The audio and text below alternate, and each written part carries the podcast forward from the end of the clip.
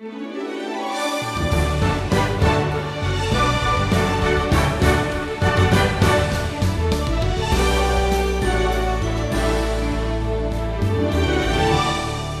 the Lord Jesus means directing your life away from yourself and toward God and others.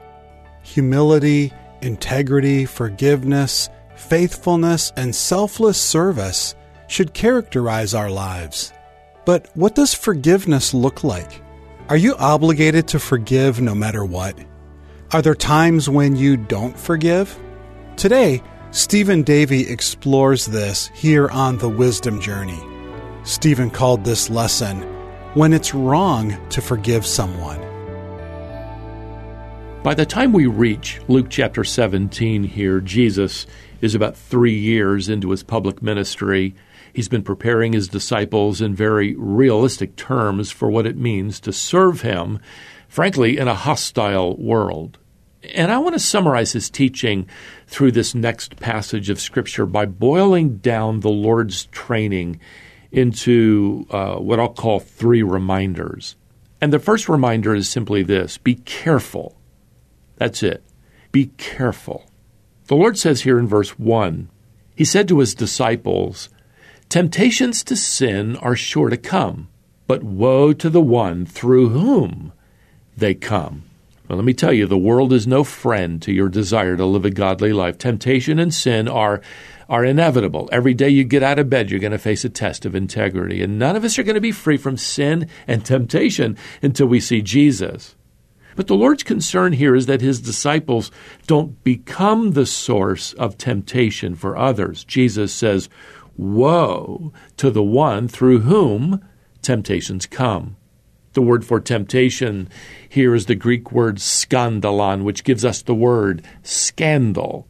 That literally means uh, to trap. So the Lord is warning us here not to live in, in such a way that we trip up, we trap someone else. He continues here in verse 2 It would be better for him if a millstone were hung around his neck and he were cast into the sea than that he should cause one of these little ones to sin. Well, that's quite a warning, isn't it?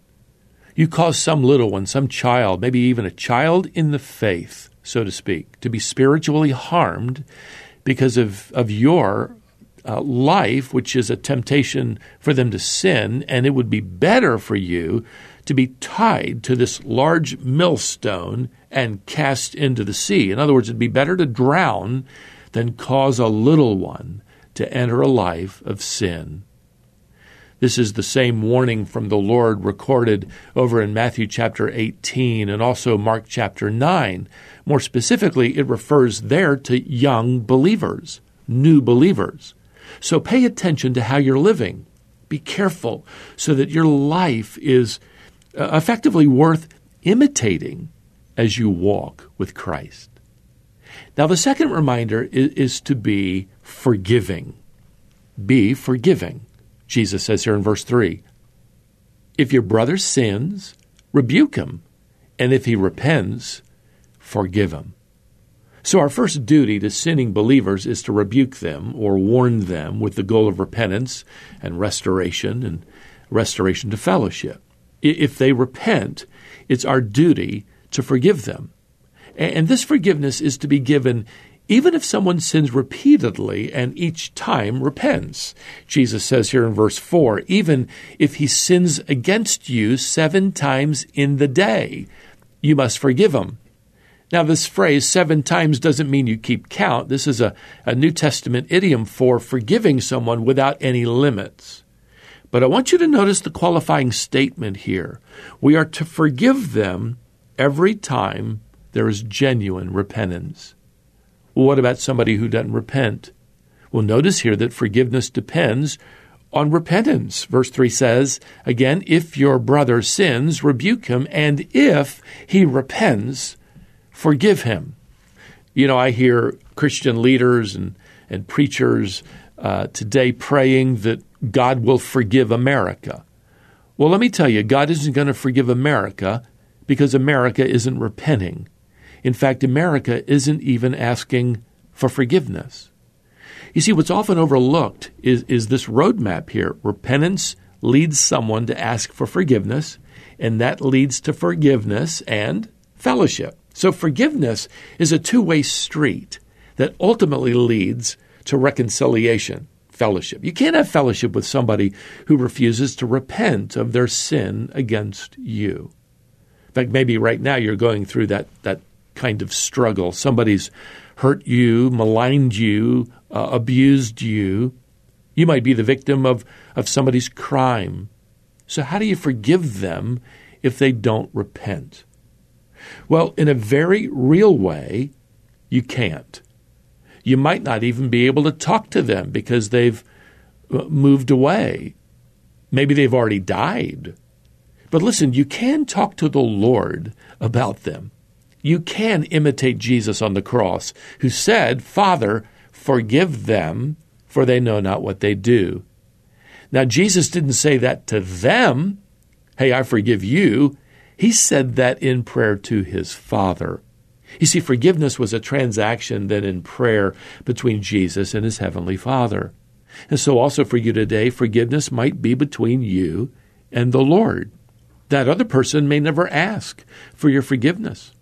They might be long gone, but you can go to the Lord. And, and what you're doing is basically handing that person, that sin, that event over to Him, saying, Lord, I forgive them the way you forgave those Roman soldiers and religious leaders who crucified you. I want that kind of forgiving spirit before you, Lord.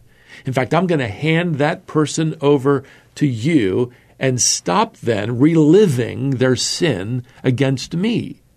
I'm going to trust, Lord, your will for my life that included that event. Just like Joseph, who was sold to the Egyptians according to God's will. I, am going to trust your will. I'm going to give you my resentment against their actions. I'm putting it in your hands, Lord, from now on. Now, beloved, you might not be able to enjoy renewed fellowship with someone who sinned against you uh, because they haven't repented, but you can enjoy renewed fellowship with the Lord that you are now trusting afresh. Someone once said that we don't get to choose our crosses, but we get to choose our responses. A forgiving spirit before the Lord is one of those responses we should choose. Now, if that person comes to you, genuinely repents and apologizes, Jesus says, "Hey, even if it's been, you know, 7 times, forgive them." And it's no wonder then that the disciples followed up this teaching by saying to the Lord here in verse 5, increase our faith. they're gonna they're gonna need more faith to trust the Lord to forgive like that. Well, now the Lord moves on to give them the reminder to serve faithfully. Verse 7 Will any of you who has a servant plowing or keeping sheep say to him when he is come in from the field, Come at once and recline at table?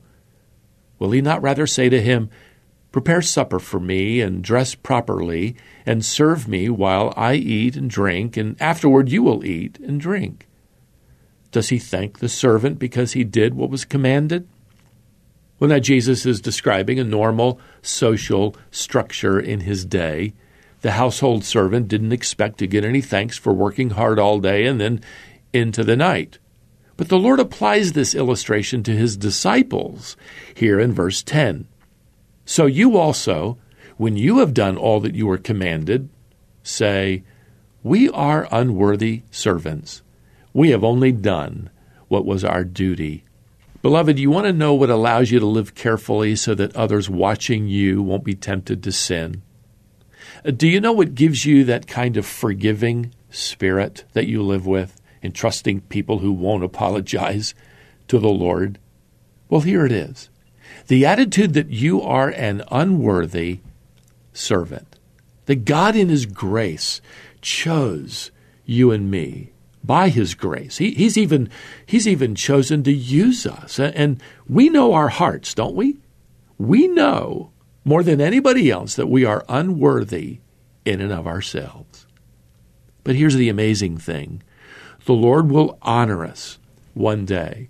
He'll reward us for every little act of faithful service. And beloved, I believe we're going to be surprised at how joyfully and eagerly the Lord rewards us at the coming Bema, the judgment seat of Christ. That's when believers are given crowns and jewels that represent even our smallest efforts.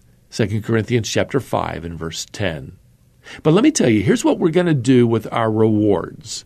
The Bible tells us that we will cast them, place them at his feet, as if to admit, Lord, whatever good we did, we just did our duty.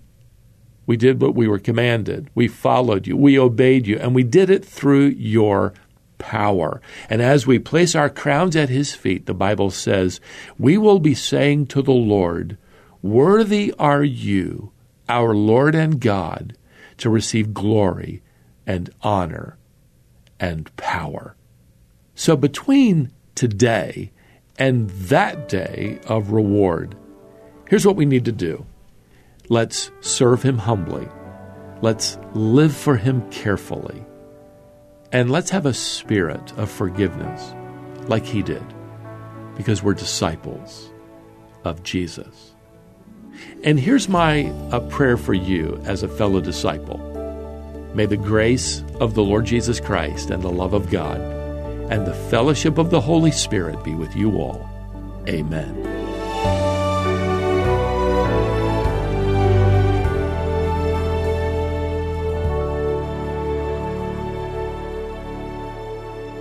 I'm glad you're sailing along with us on this wisdom journey, and I hope this lesson helped you think biblically about the topic of forgiveness. Stephen called it when it's wrong to forgive someone. If you're enjoying this wisdom journey, please consider helping us in a couple ways. First, please leave a rating or review on Apple Podcast or wherever you're listening. You can also help make it possible for us to produce this program. All of our funding comes from listeners just like you. We don't receive support from any church or organization, just individual people. If you want to support us, visit wisdomonline.org or call 866 48 Bible. Tune in next time to continue the wisdom journey.